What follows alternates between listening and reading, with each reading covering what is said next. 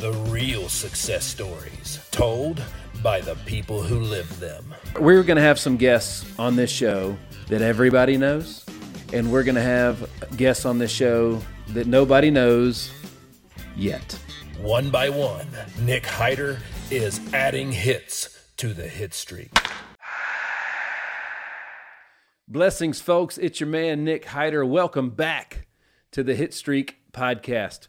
Um, in the house today, in the studio, I've got one of my greatest friends on the planet, a fellow entrepreneur, a futurist, and an amateur expert in technological change. My man, Chris Remboldt. How you doing, baby? What's up, everybody? Good to be here. What an introduction. Man, um, well, I'm glad to have you in the house today. Just so you guys know, um, a lot of um, work goes into um, into a show like this. And um, the best part about this one is, is this one's totally off the cuff. It's just uh, two guys hanging, having some beers, right? Cheers, bro. Cheers. Cheers. And um, we're going to be talking about some really cool stuff today. So, um, Chris, first of all, let's make sure that um, that some folks know what you're all about. So, like honestly, um, you and I have been um, really, really close for the better part of over half a decade now. Um, the families are extremely close. Um, we've traveled together. We've done everything together. We've been business partners. Um, literally everything together we can think of. What is what is most exciting in your life that you got going on right now? Yeah, first of all, we uh, I, I do think of you as an older brother at this point. We we go way back, man. You're a foundational person to me. Um, what's going on with me right now? What's got me excited? Well, right now, we are living in a time of extremely rapid change. So, probably for the past 10,000 years or so, we've been discovering new technologies at an increasing rate. It was really slow at first. We went from wood to coal to steam mm-hmm. to electricity and the internal combustion engine. And then we discovered all kinds of things like flight, the internet, computers, and, and it seems like the graph is nearly going vertical in technological change. That's what's got me excited as 2020s are really kind of the climax of the movie if humanity was a movie. So we have more going on right now and more societal change happening than has ever happened. So we're really lucky to get to see all this stuff happen. So that's what I'm excited about studying the history of exponential change, the kind of things that happen and what to look for. Like for example, in 1903 there was a picture of the I think it was the Easter parade in New York City. It was all horses except there was one car in it. One car in 1903. Wow. And eight years later, 1911, um, picture of New York City, Easter parade, all cars and one horse. That kind of thing is happening in multiple areas right now, and it's really cool too. Absolutely. Um, we are in one of those um, time windows where it's like so much drastic change, evolution is happening um, through technology and everything else. So off camera, a little while ago, we were just talking about the the recent civilian space ex- exploration. Um, that's been uh, which is which is really really cool. He was signing the wall over here, and uh, we were talking about how they could do that. So um, I don't know, man. Um, what? How do you want to kick it off? What do you want to talk about first? Well, let's talk about a little bit about some of the some of the things we've done together. I would like I would like to first point out that the reason that I know you is because you and I were both insurance agents together, um, and looking around, most of the people, probably almost all of the people around me, hadn't owned a business before, or at least nothing like the one that we were in. And I wanted to find somebody who had some experience, some credibility, somebody that could help um, guide me and help me learn not just how to be a good health insurance agent, but also how to um, run a business, how to understand the fundamentals. Because if you don't know the rules of the game, then you're going to lose. If you can't see the battlefield, it's all going to go to hell. So um, you had seen some some pretty epic uh, rise and fall before, and and you you had that confidence about you. So that's why you're my mentor. Um, not only are you very personable, a lot of fun to hang out with, but um, you had gone down the road before and could help show me the way. So that was really helpful. Um, as far as um, what I'm doing now, I'm still a health insurance agent. Some I'll have people call me that need help, but I'm focusing on more understanding the things that are happening in uh, exponential growth in in the technological change and it's just like I mentioned if you don't know the rules of the game if you cannot understand the battlefield you're going to lose you're going to be destroyed or at least have to rebuild um, again and it has never been more important to understand what's going on mm-hmm. in um, all kinds of areas of society than right now because right. it's all changing incredibly fast. Yeah, it, it absolutely is. Um, the um, so when you when you met me, we were um, that was the infancy stages of the insurance conglomerate that we were um, in the midst of bidding. As a matter of fact, when when we really started growing fast, you were the right hand to my left in in doing that, and um, you still have a great book of business to this day. Um, you know what I mean? So still servicing those people. Um, you are also, fun fact, an accomplished pilot. As a matter of fact, um, that was probably one of the coolest things that we've ever done for my daddy. When um, so you owned an airplane. How many people can say that? that was a good time. Yes, it was. And um, you took us up, um, my son included, who was little, and we went up in the bird. And, and like you, literally, my dad got it's like serious. So when I was a kid, we had the Nintendo, and Top Gun was one of the games I had. He used to come in when he thought I was sleeping, and I was, but he'd wake me up to play Top Gun. He'd sit at the foot of my bed while I was sleeping and, and play Top Gun. He's a he totally is fascinated with with aviation and flying and stuff. And he finally got to fly a plane for the first time, obviously, with you sitting next to him in the uh, in the in the driver's seat, I guess you could say. But that was a real that was a really cool day, man. He still talks about that. He clearly had some flight simulator time because he was actually really good. I have seen um, student pilots that were that had flown a plane before that were not as good as your dad was. So, That's right. Um, he he obviously had put some energy and thought into it. Mm-hmm. He needs to go flying some more. He should. Um, I know he would. And he took um, Kay went. Um, his wife Kay um, went up with us. That was a man. That was a really cool day. Um, and we got some really good photos of that. And and um, it was such a when the small planes. If you hadn't ridden in one, they just handle so much different. They feel so much different than the big ones. You can actually feel the, uh, the air in which you're flying through to a certain degree. Oh yeah, it's a very different experience. I took a time lapse on the last flight that I did a couple months ago with a friend and no matter how carefully you fly it, I mean, unless you're just on autopilot, it's going to be bouncing all over the place. The time lapse is pretty yeah. funny. It's like the wings are doing this, uh, but you should send him down to the Glider Club in Eagleville. He'd like that. The Glider Club and really Eagleville. inexpensive, really safe, really fun. Um, I did that for a while. There's nothing quite like circling in a thermal of rising air, looking looking up and across at a vulture who's doing the same thing. Yeah. wow, dude, that's so cool. It's um one of the we have so we have a new fire pit at the house and it's a perspective is what I'm getting at here, right? So everything is all about perspective. And we have a new fire pit at the house and um I I don't know if I'd ever seen fire from above before until I'm putting this thing together and uh, well, I'm not putting it together. I'm finishing the finish. Somebody else put it together, and then I'm finishing um, getting the gas connected and everything else. And I'd seen fire from uh, the top for the first time, and it just I probably sat there and thought about perspective for quite some time. And I know um, you have some amazing drone footage um, that you've posted. You have a great YouTube channel. Period. Let's tell the folks about um, about about your YouTube channel because my son and I were just watching the time lapse video um, in your Tesla. Going, we saw the seltzer water in the cooler, um, in the trunk. We saw the box water. Um, when you what was the restaurant that you ate at when you were up there when you had the beer? I think it was called Black Rock or Blackstone. It was one of those kind of restaurants that you're really glad is near a hotel yeah. because it's got really good food and really good beer. But that's where it was. Excellent. Up there in Michigan. That was a good trip. But uh, my YouTube, just look up Chris Remboldt. I have two channels, more Chris Remboldt and Chris Remboldt. Um, more Chris Remboldt is the kind of stuff that I post that I care about that probably the algorithm doesn't care too much about. But if, if you want to nerd out, that's the one to go to. Um, the more polished one, the one with higher production value, is just the regular Chris Rimble one. There you go.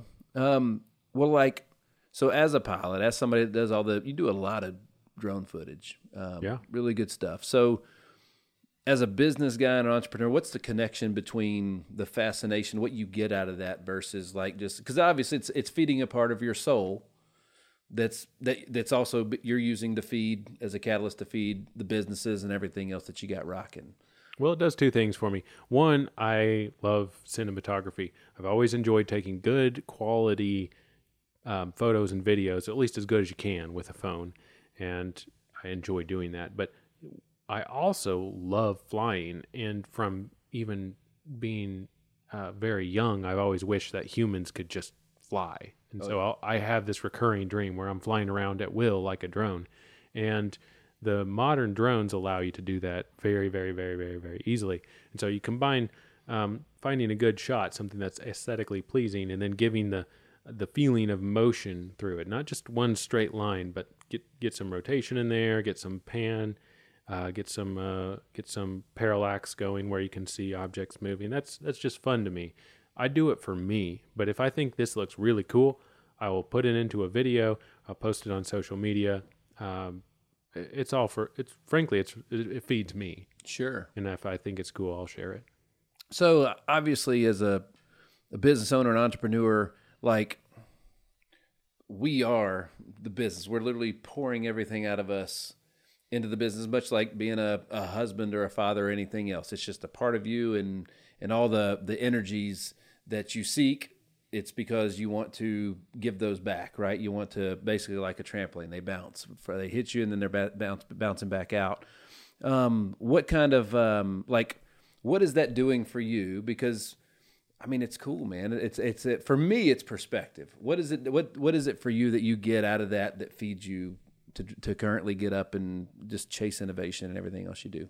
So the drone thing is just a symptom of a whole thing that I have going on, and that is I like to gain knowledge and experience, and um, even sometimes wisdom, especially from failures.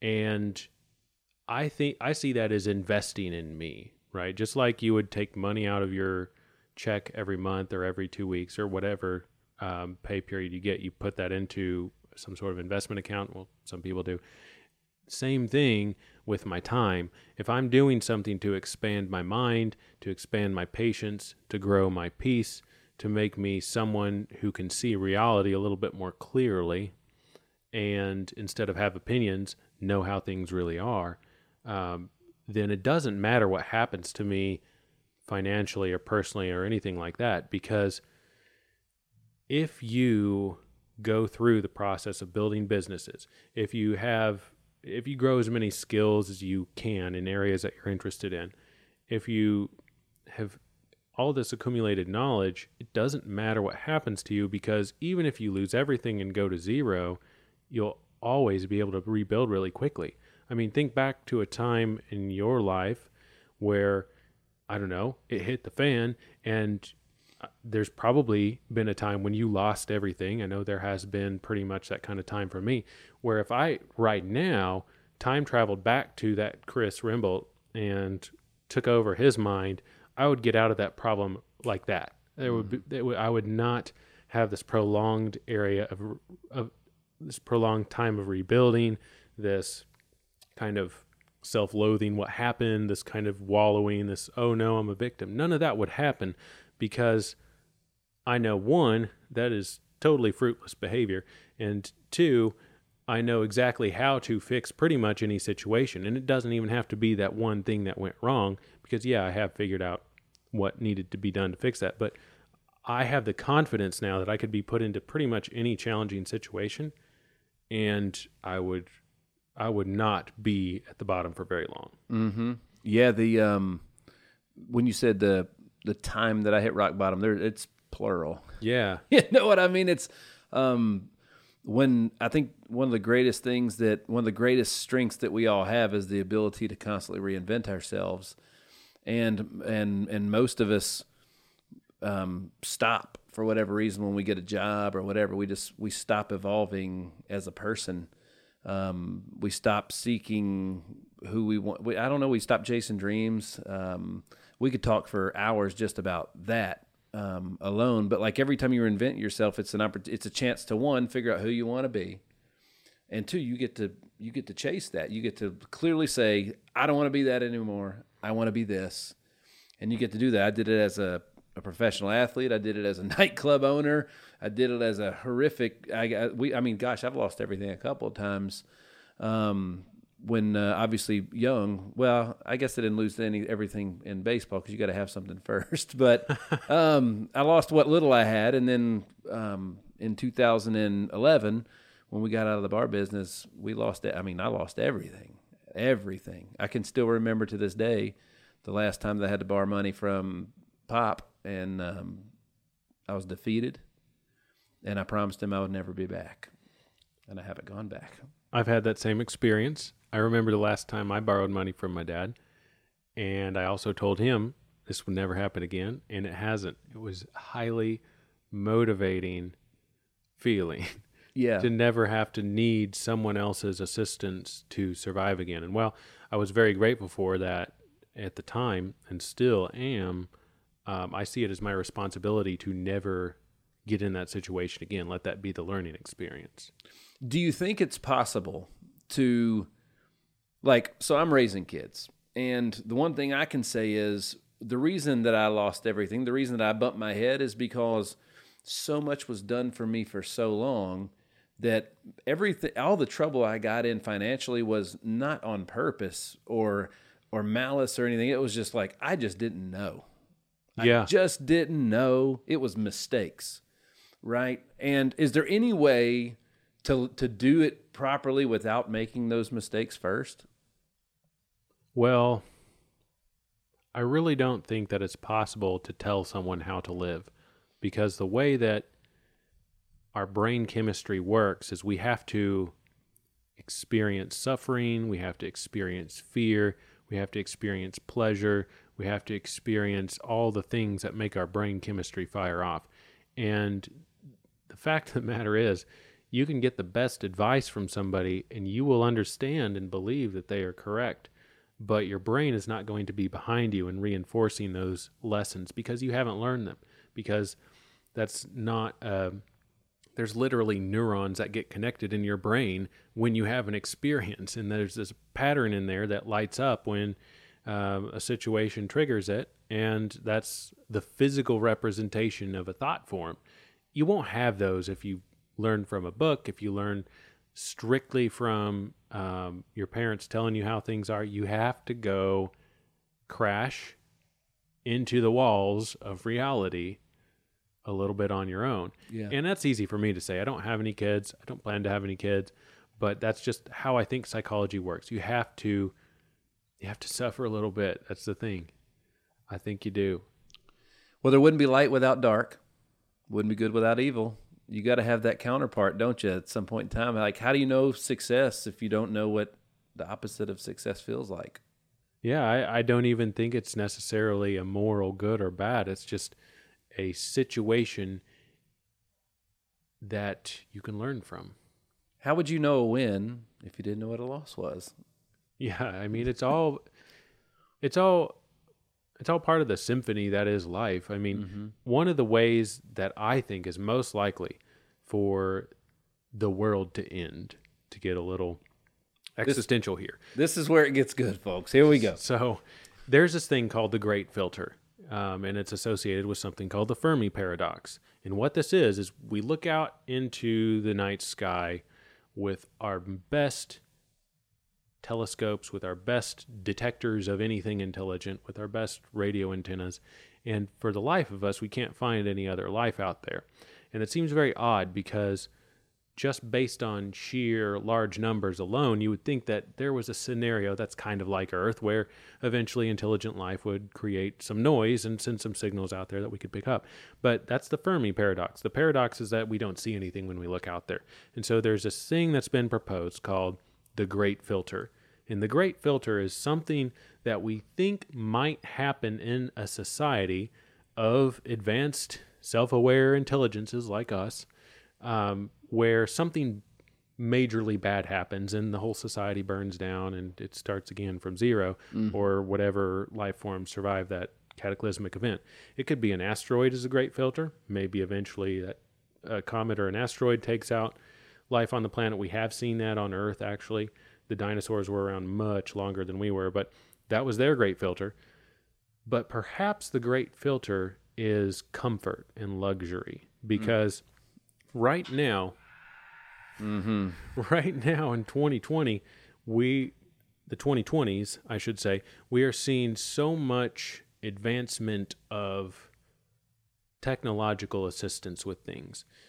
I predict based on my honest research, not this is not an opinion, this is based on everything all the trends that I can see and it, it this is a conservative prediction that by 2030 the people that want to work are going to be the only ones working. There will be the cost of living will be very low. We'll have robotic servants. Transportation will be virtually free.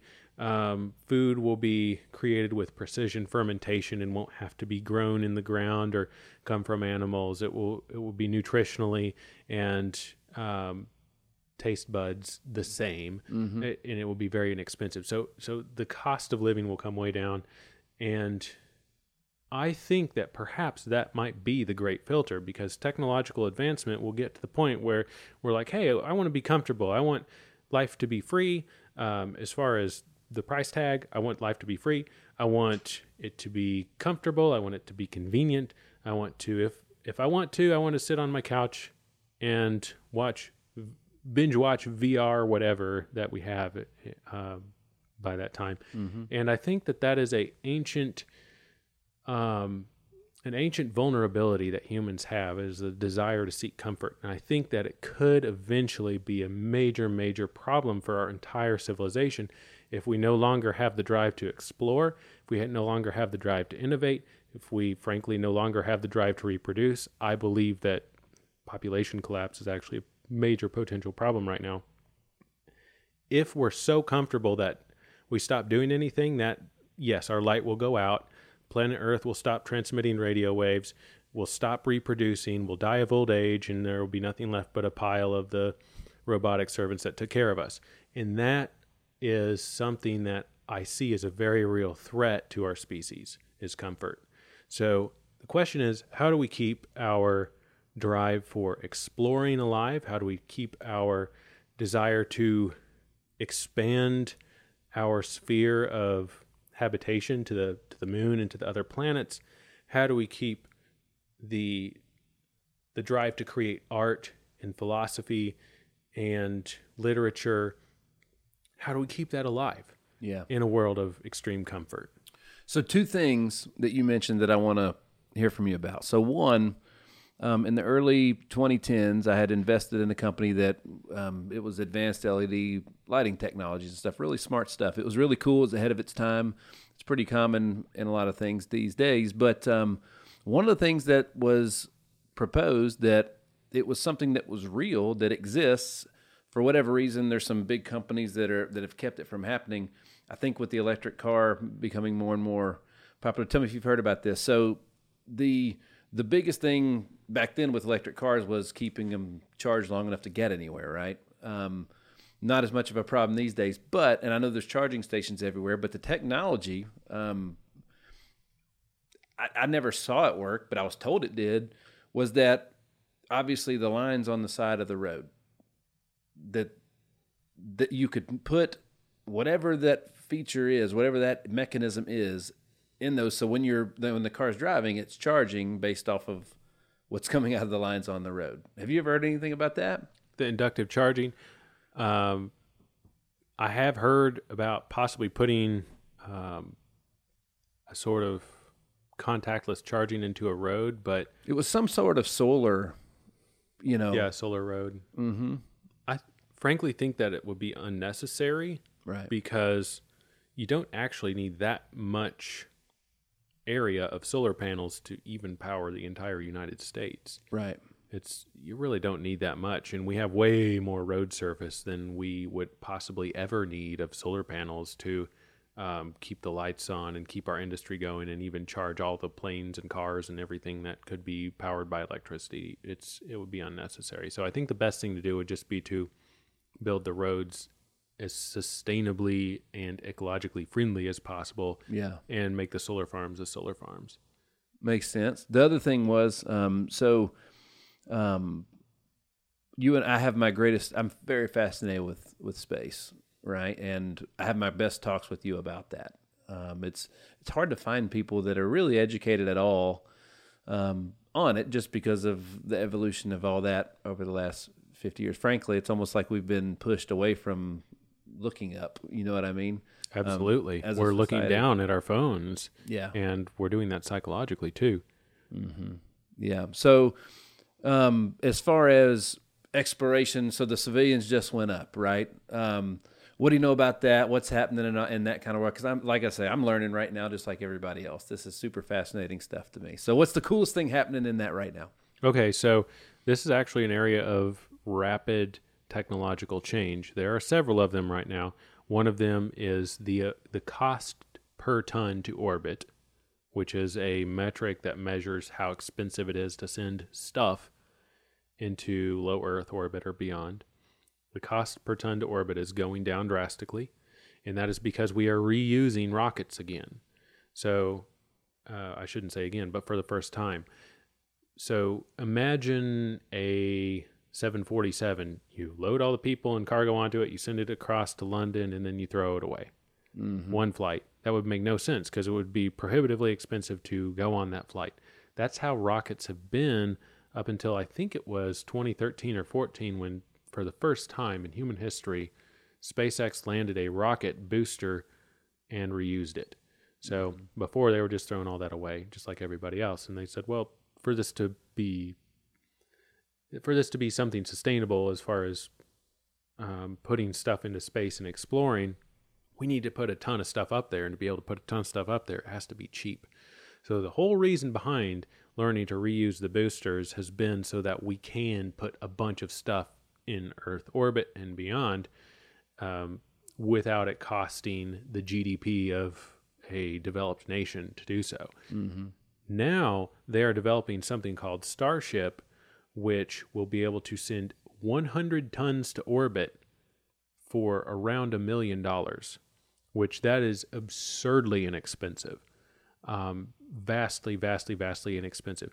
To give you perspective on that, the little civilian mission they just did, where they sent a space capsule um, up into space for I think three days or so, with four people on board.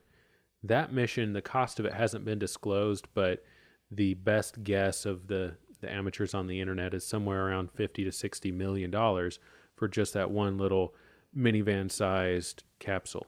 We're talking 100 tons to orbit mm-hmm. for the cost of the propellant because they'll be able to reuse the entire ship, including the booster. When that happens, it will change society in many ways.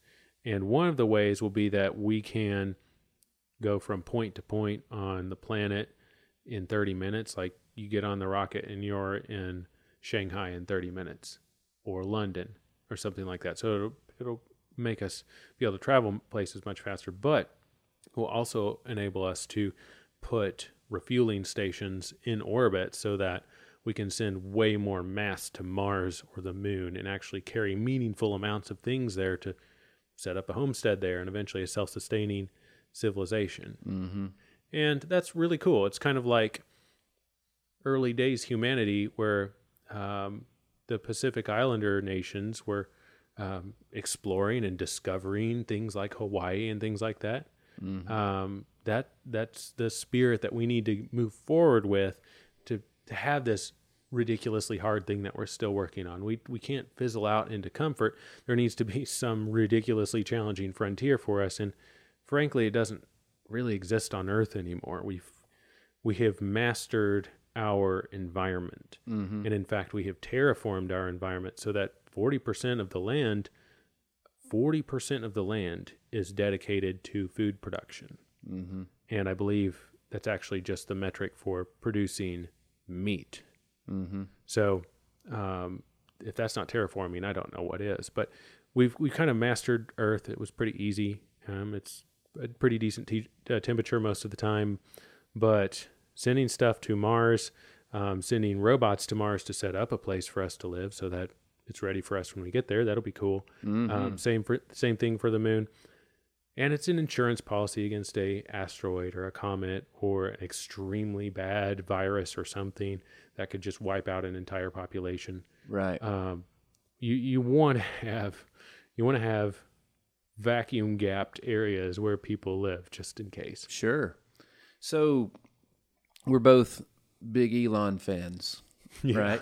And um, first of all, folks, like a lot of people, when you talk about this stuff, they immediately shut it out because it's it's far too far fetched. It's you know, um, I guess because maybe Hollywood might have ruined it a little bit because it's in the movies and whatnot. But like the the people that are truly happy in life, they do they dream big, they think bigger than maybe they've been shown or taught. But the the, the unknown is like I don't know. Like seriously, just raising a family. Well, tomorrow is unknown territory. My kid is one day older. My kids, plural, are one day older than they were before, which brings on all new challenges. Right?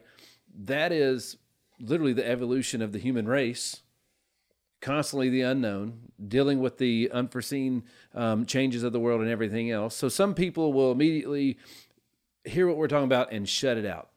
That's not the people that we want to hang out with, anyways, right? Um, at all. But like, so the reason I said all that was one, um, or mainly is because Elon's doing a lot up, but he's also doing a lot underground, isn't he?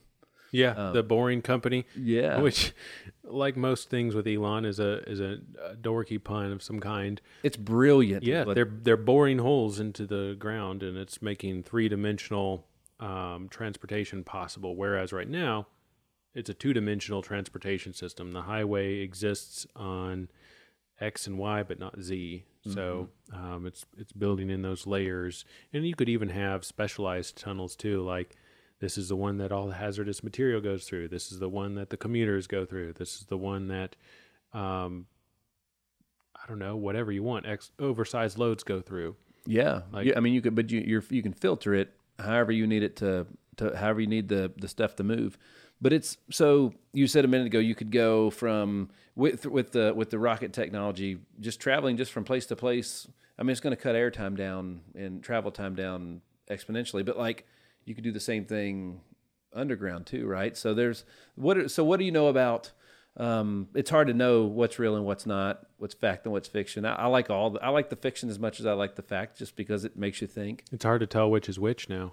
It really is. Um, so I've heard everything from they're building something on the ocean floor that's going to connect continents. They're they're building. Um, obviously, Elon is they can connect from L.A. to New York and cut down travel time in what what they could cut it in half or two thirds or whatever else. So, um, how do you think it's going to all play out from being able to go from continent to continent in the air fast and staying within land masses underground fast? Like, how do you think that's going to play out?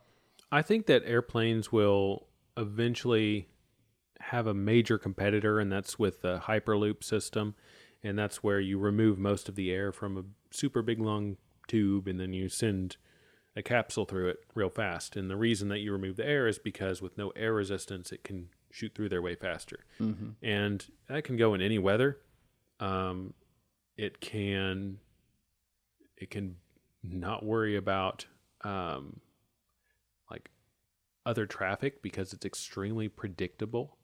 It, it's almost like electrons moving around a circuit board at some point. It's like very, very, very schedulable, reliable, predictable thing. It's kind of hard to build though. That's why we don't have it yet. Yeah. I think that the Boring Company is working on making it feasible to build super big long tunnels because right now um, it's extremely expensive.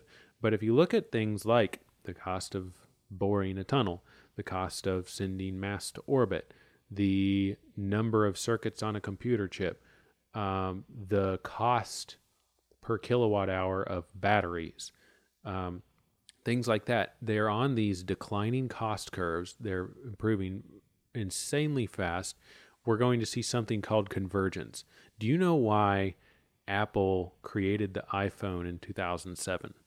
It's not because they had brilliant inventors. They did. It's not because that was the first time somebody figured out how to make a smartphone. It was, but that's not why it happened. Right. The reason that t- this happened in 2007 and Google and Apple did it virtually at the same time within months of each other is because of the convergence of better batteries. You could actually send data over the cell phone network. You could actually have a decent touch screen. The amount of compute power that you could fit on a low resource intensive chip had finally reached a reasonable amount. Mm-hmm. So it would be somewhat fast. The reason that that was the year that the iPhone was released was because that's when the convergence happened of all these various factors which seem unrelated but are combined into one obvious like this is of course this device should exist. I've known it should exist since well before the self the smartphone was ever announced and a lot of people were like wouldn't it be cool if you had a little computer that you could carry in your pocket even before computers were invented or at least a personal computer um, people were talking about how this device would happen. Arthur C. Clarke famously did. But convergence will cause lots of odd things to happen in 2020.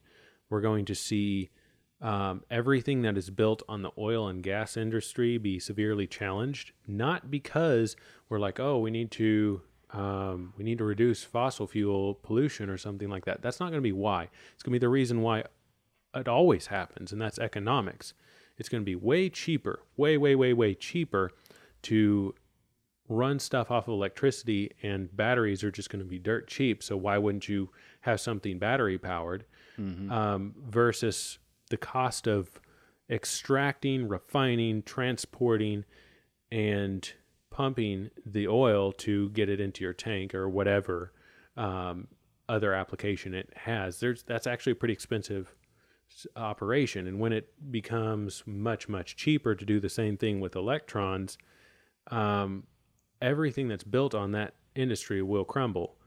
And um, I see us actually having a mini dark age because of this. Okay. I think the United States dollar is built on oil. I think that a lot of the government and military is built on oil, and that's a large amount of our um, GDP is military industrial complex, and that is the reason that exists. And this isn't like a, I hate it kind of thing. I I just think it is, this would happen no matter who is in charge. It's just how humans are. The reason for our big powerful military is not just to protect us, but also so that we can go extract energy and have as much energy as we need. And when you don't have to extract it anymore, whatever was built on that will have some challenges. That's the key right there. Is it's um it's all about energy. It it always is. and that was I was listening to a um, one of the most profound podcasts I'd listened to in a while. It was a Lewis Howes podcast. that's fairly new. It's like two weeks old. Rob Dyrdek came back, and I love Rob Dyrdek. Um, and he was talking about like he he he he, he um, resourced it multiple times. He referenced it multiple times about just chasing energy as a businessman, as a business owner, as a founder and a co-founder and, and an entrepreneur. He's like, I'm, I chase energy. He's I a genius. Energy. He's phenomenal, and you never know it when you saw him skateboarding when he was young. Um, but no, he's he's. I, I think he's one of the most underrated uh, businessmen on the planet. Like um, in the last five years, however many how many brands he's launched and sold and and everything else, it's incredible. He has he does more. He gets more out of his time than anybody I've ever seen. Um, because he has he has a lot of he has a lot of work life balance. Um, but uh, and like, look, so obviously, dude, I've I, I talk to you not as often as I'd like, but a lot, and and have for years. And I learned some stuff today that I didn't know. But like, this is what I want the people to understand. So you're obviously you have to dream big to want to look at into this stuff. To be interested in it, you have to dream about it, right? And like, tell the people what tell the folks what you'd want to know about how you were brought up because what I know about you is not that. That's not like that, that's not how I was really brought up either to dream like this. Well, the way I was brought up was it had its good things and it had its uh, its negatives as well. So um, I would say that the reason I am how I am is because I was always driven to be the best at what I was doing. My dad was very much a uh, measure twice, cut once sort of person, and we literally did that a lot. Um, we actually ended up doing a lot of the construction work on our house growing up from about 2000 onwards. I did a lot of that myself, but uh, we were homeschooled, and I was homeschooled from um, a baby all the way to going to college. I went to Middle Tennessee State University, and that was my first experience of public education. But um, during my time as a homeschooler, I had to one get good grades. I had to. It was required that I get an A. Yep. This was a requirement. An A was going to be submitted, so I was going to earn it. And while I felt that that was presumptuous, unfair at the time, I'm very glad for that in hindsight because when I would get B's and C's on the exams in the curriculum, I would have to go back and find out why I was wrong and do the work to find out, well, why did I put that down instead of the right answer? And I would have to go back and work the problem again until I could repeat it and get an A in it. I'm very grateful for that. Um, and when I went to college, I found that yes, it was very difficult socially because I did not have a lot of social interaction growing up. Uh, we kind of lived as hermits. We lived out in the country and we saw our friends for a little bit on Sundays and Wednesdays at church. Mm-hmm. But when I went to college, it was so easy. The bar was so low. It was like I could step over this bar without even jumping, kind of a feeling. And so that gave me the confidence to then say, well, I bet the rest of um, society is kind of like this too. And after college, I went to an office job and ended up working for about four years doing some really boring stuff that frankly should be done by a software program. But I learned a lot there. I learned how large American corporations function. I learned, um, well, frankly, why they suck. I learned um, how to get along with people better because um, a work environment is very different from an education environment. Um, ha- had some really great mentors there, and also learned that the bar was very low. I consistently crushed my quota, even when they um, would raise it partway through the quarter, and it was because I have this drive for excellence, and it was it was it was uh, kind of um, it was built into me from a very young age.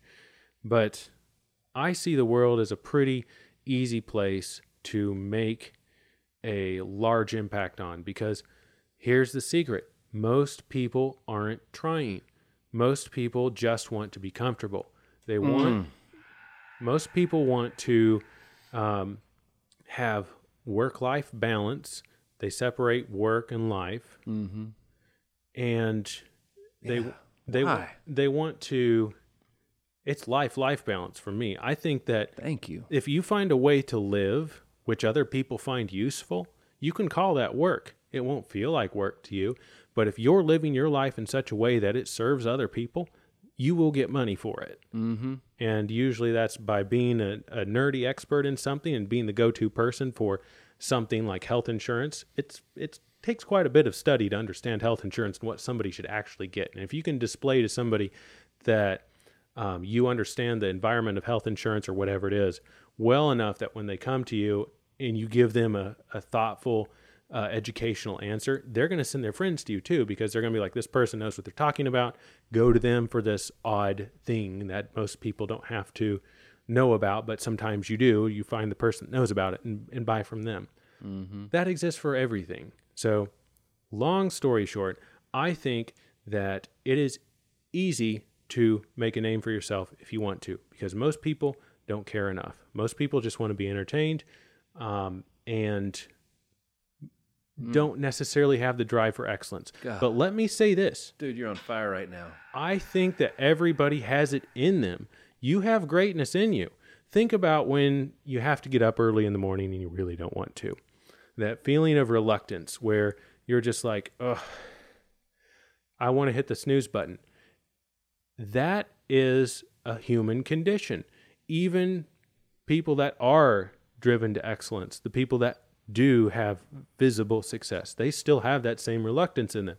But what they've learned is that if they push past that, then there's really nobody else there. There's there's nobody really to compete with if you go beyond that comfort zone just a little bit. And it doesn't cost as much as you think it does when you have that sleepy, snoozy feeling. If you push beyond that and you're just like, okay, okay, okay, I'll get up. Damn it, I'll get up. Um, if you have that attitude to just go a little bit further, you will find that that was the barrier. And now it's actually kind of interesting now that you're up. Um, now that you're up, there's a whole day in front of you. And that whole f- that feeling can exist in any area that you want excellence in. So you just got to wake up a little bit. You got to shake yourself out of the um, desire for comfort because I'm not immune to that. I want comfort. I fall into ruts of comfort every once in a while, and I have to look around and be like, wait, I haven't grown for a while. So um, just know greatness exists in every human. And often, when someone is put into a situation where they don't have a choice but to um, face the situation and try, that is when greatness is awoken in them. What I'm telling you is you don't have to wait until you're put into that situation. You can start now. You can find your greatness now. man like so you said a minute ago um a lot, like most people don't focus on what they want like see if i can get back there so th- there's a one one of i learned something i think it was from uh listening to simon sinek he was talking about uh, i know what it was. It was it was totally him and he stood up and he said all right so you got to learn to control your mind first of all. Your brain's a muscle. You got to be able to control it. And what you what you focus on is what your brain will lead you to right? And most people focus on problems focus on the things they can't do. Um, and he and he used the first of all he said uh, don't think of a car don't think of a red car and of course you ha- automatically think of a red car he's like skiers focus on the path not the trees. They, they, there's trees everywhere, but that's not what they look for. They look for the path because if they look for the trees, that's probably the last thing they would think of. you know, that, that's the end right there. Um, but um, you hit on that real hard just a minute ago about there is, first of all, everybody's here. There's a reason everybody's here. There's everybody has a unique gift that makes them themselves, right? Um, but most of us conform to somebody else's view of what we should be.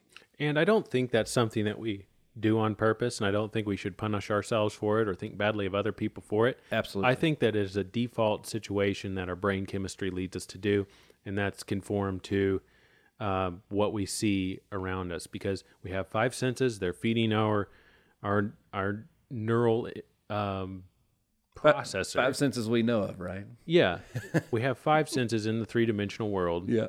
Who knows what the other dimensions are? Right. And I think uh, they probably exist, and we may have senses there too. I'm not here to get into that yet. Maybe That's another time. episode two. yeah, we can get really weird. just you you wait. But I think that yes, it is. It is a a default situation where people want to conform, and if you can step outside of that and be a true revolutionary, and that doesn't mean that oh, I'm going to be a socialist or a communist or Republican. I'm not. I, it doesn't mean that you're going to try to overthrow some system. That's just playing along with the system because that's a natural thing that happens in society. That is a form of conformity, actually. Mm-hmm. To be a true revolutionary is to under to spend time, dedicate yourself to understanding the reality in which you exist, and spend way more time trying to understand that reality than trying to change it. Because if you try to change a reality you don't understand, you will have unintended consequences everywhere. And you can make a real mess of things really quick. So Yeah. it's best, I think, the most valuable question that a human can ask themselves and to ask it with sincerity and openness. These are the two questions that a human should be asking their entire life What is God? What is reality? Mm-hmm. If you ask those things earnestly every day, you will be led to some incredible places. That's fantastic. That's fantastic. So, the folks out there that, so first of all, you like the fact that you do, you seek knowledge, you, nothing is I mean, seriously, is there anything that's impossible that like that you don't think if you even if you couldn't think of it something like as far as humanity goes, like seriously, what's impossible? Honestly, I think it's becoming clear that we don't know what impossible is. impossible is what I mean, it, the the limits that we have are the ones that we set for ourselves, right? Because nobody else sets any of the, any of those, right? So, um, like it's like you said when we first got on is like the last like 10 years has been more change than probably the 40 before in in just tech in, in the entire universe. Let's Yeah. let's let's talk about this for a second. okay 13.8 billion years ago, something happened and matter exploded into being in a very epic way. And for billions of years after it, it cooled down into these things that were called stars now. And those stars turned hydrogen atoms into helium atoms and all the way up through the the um, periodic table. That took forever, forever, billions and billions and billions of years since that process. We cannot even conceive of how long that took based on our human understanding of time. And eventually, a planet formed. Eventually, um, life somehow emerged. It is an emergent process of geology, I believe. But eventually, that instant ended up with you here today, 13.8 billion years after the inception of the universe, and you are made out of all the atoms that were formed. Every single atom in your body was formed in a star at some point. Mm-hmm. And to not look at that and be amazed by it, and to instead have a problem with it or have opinions about it or um, see yourself as something that isn't worthy of of peace and love and joy and abundance. To see yourself as unworthy after all that work to make you that took that long that that makes me want to cry when i see somebody that feels unworthy in some way because clearly the universe says you are worthy. You are here amen to that. You Absolutely. have consciousness.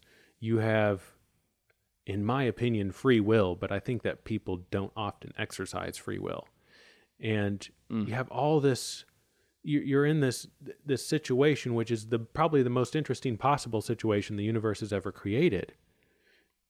Enjoy it. Um, realize you have potential. Realize that there's greatness in you to go do something other than um, kind of being this holding pattern of the same thing over and over and over.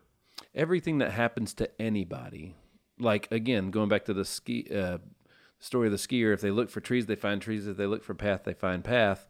Whatever happens to you period there's opportunity in there. Always. If you can see it if you're looking for it but you got to open your eyes first right? But most people only see the the speed bumps or um, the things that are going to get in their way from the change or whatever it was that happened. I, I can remember when we all were quarantined last year for quite some time um, you know the first thing that happens is is after you get past on a personal level how does that affect you and your family? It's like all right now let's talk about business. And um, i think we were two weeks in when i looked at my wife and i was like yo we're not having the conversations. They're not happening which eventually that's going to affect revenue you know so there's a certain amount of conversations that we have to happen. And some people locked themselves up and and felt bad and waited for it to end. And like this studio exists because of that. Like i listened to podcasts. I was a fan of podcasts but i wasn't really into them i never even thought about having one until that happened. And all of a sudden i saw i started seeing the value in an opportunity that something like that could could have like so it for us that situation, we're better and stronger now on the other side because of it. There was massive opportunity in there, but you had to look for it. You had to look for it. And many people don't do that. Most people don't do that. Most people, as a matter of fact, will listen to what we're talking about today and be like, ah, that's stupid. That's not real.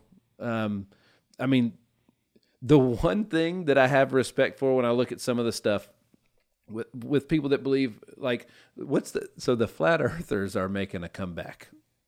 That is a sign of incredible derealization.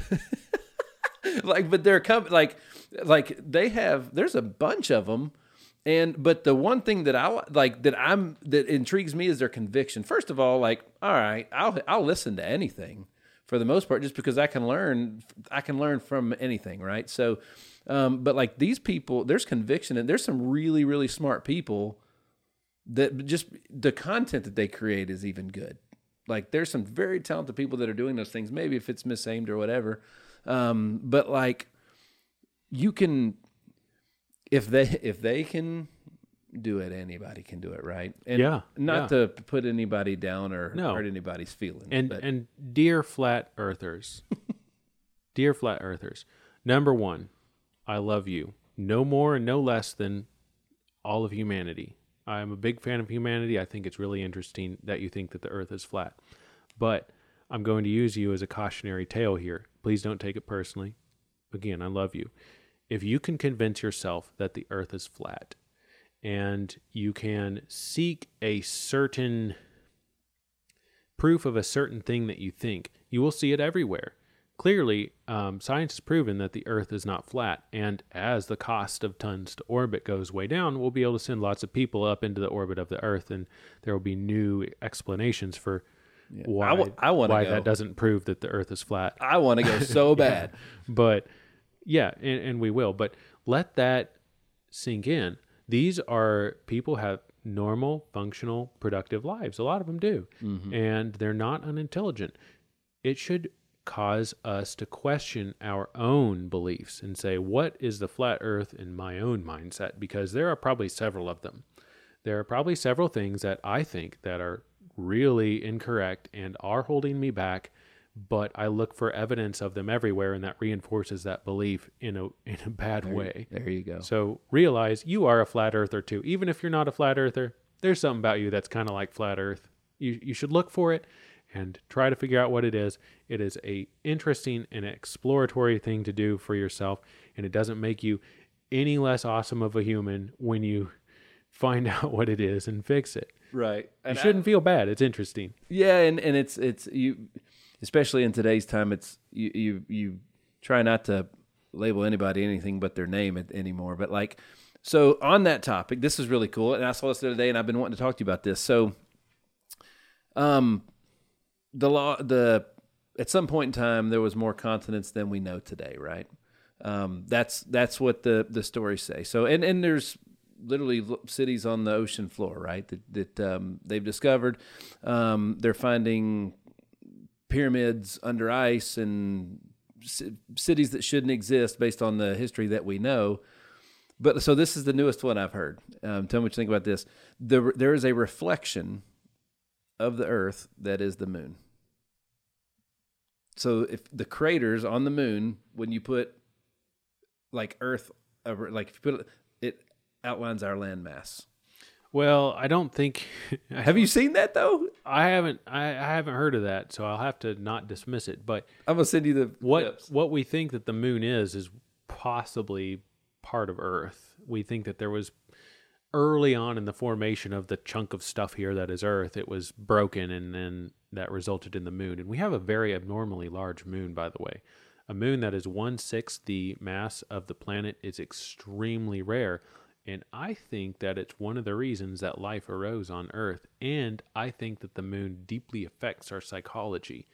Um, if you want to see something wild, go to um, a stock market chart. TradingView.com is the best one. Put it on daily mode, so the chart is showing you days, and turn on the moon phase indicator. You will see so many times new moon crash, full moon rise, new moon crash, full moon rise. It's I have a pair of Apple AirPods Max because of this. I bet that, uh, okay, well, I'm going to buy insurance against the stock market going down because new moon's coming up or full moon's coming up. And it happened, and I sold the insurance contract for a big profit and have a pair of really ridiculous Apple headphones as a result. But um, yes, the moon is deeply ingrained in how we think, in our psychology, and I think that its tidal pull on the oceans helped the geological process that ended up creating DNA. So I, I- I'll find these clips and I'll send them to you. So in, in this clip, somebody literally by um, what's when you when you get film and you get the negative. What's that called again? Like uh, when you um, The developed um, negative. So it's it's like a negative like when you can see like like what an x-ray does right? So um, in this clip they showed the moon and they basically just took all the colors and reversed everything like made them backwards. And it honestly like seriously dude like it was crazy. Like first of all i love exploring right? So you explore to find new things. You don't explore because it's something you already know is there right? You're exploring to find new things it's discovery so i'm always looking into new things and, I, and i'm so fascinated with the universe and all and everything outside of it too but um, in this video they took the moon and when they inverted the colors like dude it looked just like the continents of Earth. As a matter of fact, they took the same picture of Earth and laid it, overlaid it, and like th- there was only two differences, and that, that was there was two continents that like one was the Atlantis, Atlantis, and there was one more, and they're like, this is their first original map, and then they said, and then they referenced maps before what we know maps of today, and they're like, see, they were it all matches and lines up. It's super cool, man. Even with um, back then when the land masses were larger um, because of uh, more ice on the caps and everything, and how all that stuff. And then you can look at what's under under the ocean and, and the ocean floor and all that stuff. And it, dude, it's a really compelling. Whether it's true or not, I have no idea. I don't even have an opinion yet because I haven't done enough research. But I'd sure watch that movie. Yeah, I think that one thing that fascinates me about nature is how much patterns are reused and occur over and over, and how math almost seems to be ingrained into how stuff ends up looking. So it seems like there are only four fundamental forces in the universe, by the way there's gravity, there's electromagnetism, there's strong nuclear and weak nuclear force. And from those four forces and just three dimensions, we get this, which that's pretty um, resource efficient if you ask me. But you do see some of the things repeat, and you do see some of the things, uh, some things just are always going to end up how they are. Even if it starts from chaos, it ends up at something that looks very similar. For example, crabs have followed multiple separate, completely separate, um, geologically separated, and uh, ancestrally separated paths of evolution and ended up in the crab form. For some reason, the universe, specifically on Earth, makes crabs, even if it starts with different stuff every time. So, who's to say um, why? That there may or may not be some truth to what you're talking about there with that video, but It was fascinating as hell, dude. Like I was just like glued in to. I've watched it like a million times because it's so short, anyways. But like I was just like, huh, like because you always you see all the pictures of the moon and everything, but like when you look at the way they did it, and of course they could have did all this with editing and stuff. Who knows? Um, but it was it was very it was very very fascinating that the moon. They're saying that the face of the moon is the original map of the Earth. look that up, folks. Let's see what it, what it is. I know I will Google it after this. Dude, I can't wait to show One thing you. I do want to say though is, regardless of whether that's true or not, um, it is evidence of something, and goes back to flat Earth. It goes back to um, anything that you believe. It goes back into why you do certain things. What do you think the most valuable, either commodity, real estate, asset, or anything is what if, if you were to say from on a physical way not metaphysically not philosophically what is the most valuable thing The most valuable thing. Well, just throw some things out there so obviously, um, we learned a couple years ago that data was the most valuable commodity on Earth. It had That's a good passed one. oil, right? So tech, sure. tech, which, based on what Elon says, is that tech is the thing that we should be scared of the most as as a human race, right? Based on the fact that AI, well, I think is eventually this goes into that actually. I posit that the most valuable thing in the universe is mind space.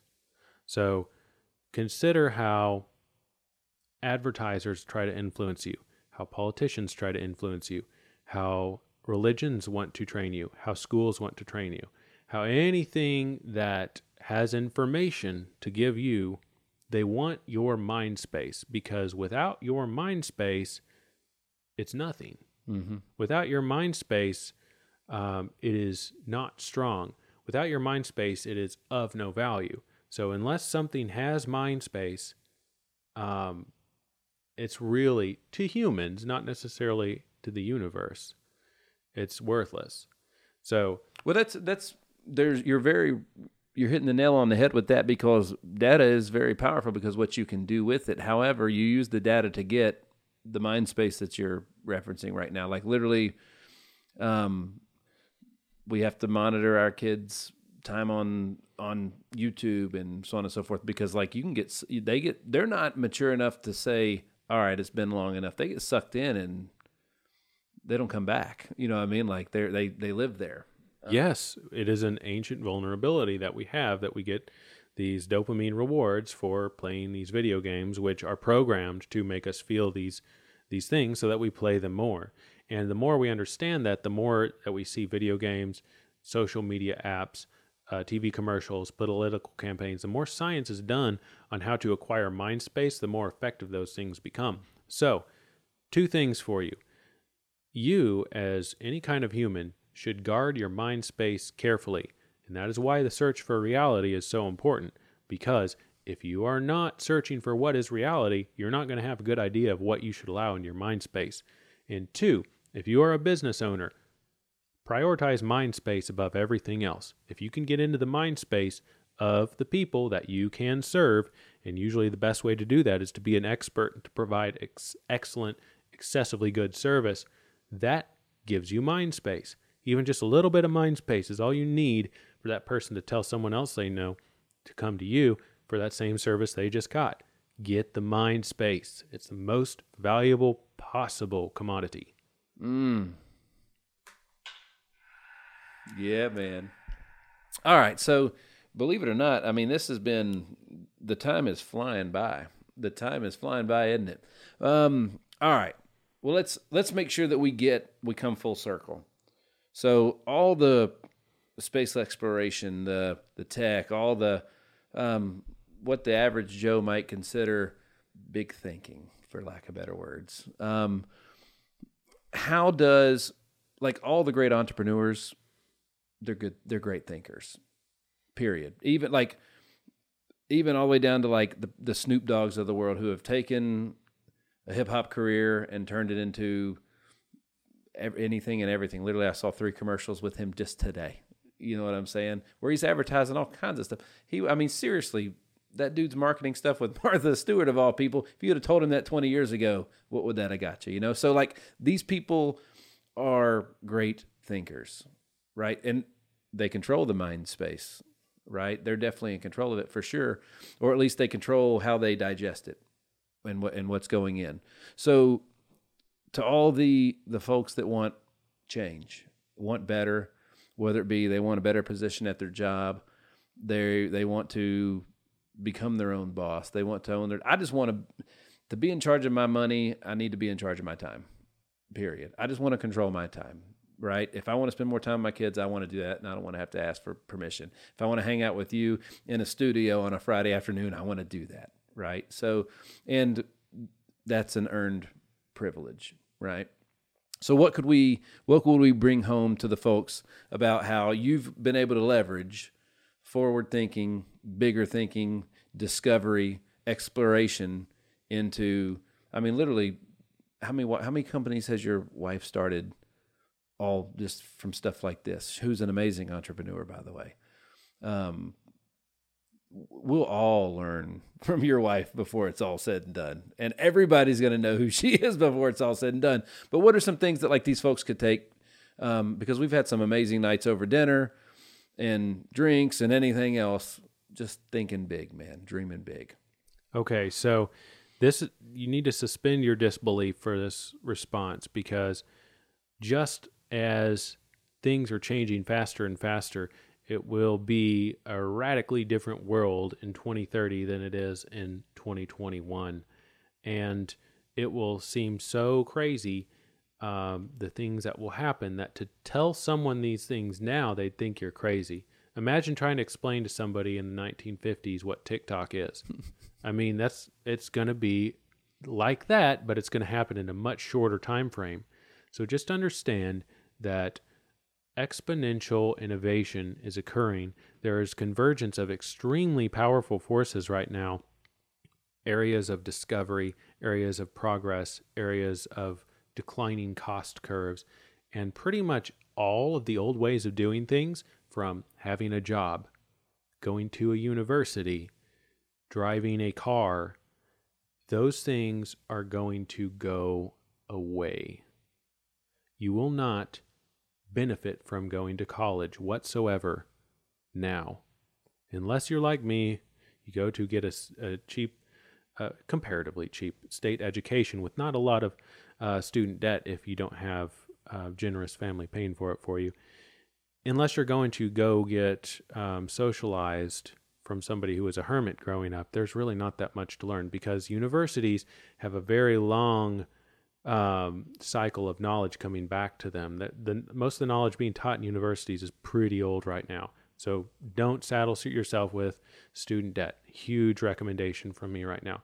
The other thing to know is that if you buy a gas car right now, you're buying something that will be a stranded asset in 2025 mm. because by 2025 the um, gas cars will only be relevant to people that really like cars. So unless you honestly are a car enthusiast and you love cars and um, you are willing to spend 10 times more to drive that car than you would to get taken to where you want to go autonomously in an electric car, um, and you are cool with your garage space being dedicated to that and a large amount of your budget buying insurance for it, um, yeah, get a gas car. Otherwise, don't. Um, I would not recommend that because the entire face of transportation will change by 2025. Um, and finally, learn something where you can create some kind of art, some kind of service, some sort of human interaction. Because I'm telling you, as soon as we have robots of any kind that can do the jobs that people are doing right now, then they won't take sick days. They won't cost very much to operate. They'll not make mistakes. They will not have any kind of um, human relationship liabilities that we see uh, in the corporate world. They'll just do their job. And thus, capitalism will choose the cheaper, more reliable, safer way where a robot does your job. And that's going to take over so many jobs your head will spin. But what's going to be valuable after that, thankfully, is human contact, human generated art, human interaction. Learn to do that because one, it's a lot more fun than sending spreadsheets to somebody or whatever you do at your job. That's what I did at my job. And two, um, I think you'll earn a lot more at it than anything because not everybody's going to want to create art. Living is going the standard of living is going to be very cheap when this happens because stuff is going to just by its very nature have to cost so much less because competition will drive the prices down because robots are doing all the jobs and it doesn't cost hardly anything to provide that product or service to you now. So your life will be cheap uh, as far as costs go, but if you can provide a service like art or human interaction, then that will be highly prized. So work on that in the 2020s because by 2030, you're not going to have to work. You're just not. Interesting. I love it. I love it. Um, I'm always telling my son and I'll tell my daughter like dream big. Think big. You know, um like literally when my uh, when I was little, my grandmother used to always say that I could be the president of the United States, you know, and I'd be like, yeah, okay, and but do truly, it ne- I never believed it, and the and I've learned more in the last five years, not just about like business and success, but I've learned more in the last five years about myself. Like, and I attribute to a lot of that to um, raising a family. I attribute a lot of that to um, raising businesses um, and other people's businesses, but I also attribute a lot to um, relationships and friends like the ones uh, like the one with you, where I talk about things that I explore things that I'd never even looked into before. That, quite frankly, maybe in the world that I was brought up in, maybe those were things you just didn't look into. Maybe that was ah, that's that's what the movies are for, and and so on and so forth. So, um, think big. There's just we know nothing, is what I figured out. We know nothing, and just like you said in the last in the last ten in the next ten years, we're gonna it's gonna evolve so much more than what the previous forty, previous fifty or whatever. Here's what I want to Previous 200. previous 200. Here's what I want to know before we get off on another tangent, because I got to bring you back. I got to bring you back maybe three or four more times, but I want to know. So, all right. So the when did when was the first wireless cell phone? Do you know? Like I don't. That's why I'm asking. Do you know around about when that was? When when those things when they became common? How about that? Hmm. When they became common and weren't this massive brick from the movie Wall Street. Yeah. Um, Even then, even when they were the brick and the Zach Morris, as we call it in my in, in my demographic, the, the Zach Morris phone. I'm like, so the reason I'm asking is I think because 1980s, 80s, and So they were terrible, they were terrible, inexpensive. but the technology existed way before that, right? Just so how how in the world did they communicate with the astronauts in space without a wire? Radios. The technology did not exist before the 80s for the cell So phone. it did not. It was a miniaturization of the components, and it was advancements in battery technology as well as um, allocations of wireless spectrum for that, building the towers and, and Mm-hmm. creating that. But the way they talk to the astronauts uh, and uh, going to the moon and back, I actually have done this before. It's a pretty old technology. Um, it's just radio. I have a ham radio license, and I have talked to people on many different continents and sometimes even in my car is because uh, radio waves will propagate and an example of that they'll actually bounce around the ionosphere around the earth and talk to somebody halfway around the world. With the ones in space they were just sending radio waves out in a focused manner pointing it right where the astronauts should be and the astronauts had a similar parabolic antenna pointing back at earth as well. So um, it's very, very simple technology. If the world went to hell and I was the only person that knew anything about uh, technology, probably with about three to five years of trying, I could probably make another radio. Mm-hmm. Um, they're not the most complicated things out there. Right. Dude, it's fascinating. The I think the the point I'm trying to make is that for me the bigger I think the re- the more I realize I don't know, which there's a hunger for exploration and a hunger for discovery that that fuel it feeds that, right? And I've been able to channel that into my own person in personal growth and I've been able to channel that into business growth and um, you know, at I'm 40, and I'm just getting started. I can't wait to do all the things that everybody says that I can't. You know what I mean? That's that's um, one of the things that drives me big time, and uh, and it's through conversations like you got to have friendships like this. You got to have relationships like this because we grew up in two totally different, like we were going in two totally different directions from from childhood. You know what I mean? Because I was the polar opposite of everything you described earlier.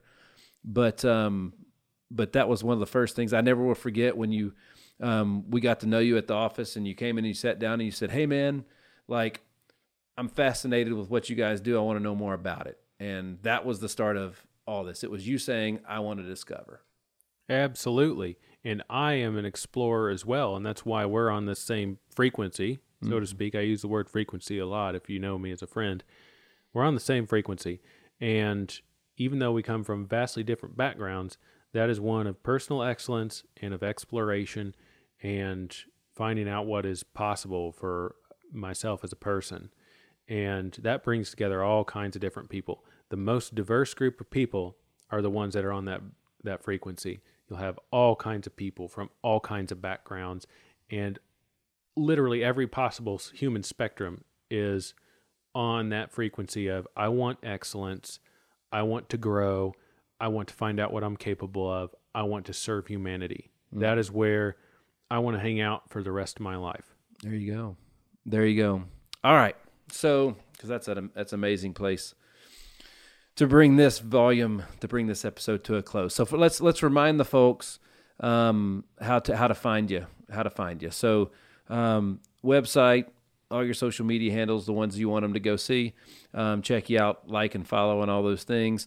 And um, obviously, we are upon a a a, um, a very big time of year in the in the insurance industry. So obviously, you help you've helped hundreds and hundreds and hundreds of of uh, individuals and families across our great United States over the last five or six years, um, and um, they're lucky for the ones that you still get to work with today, right? So, how can folks find you?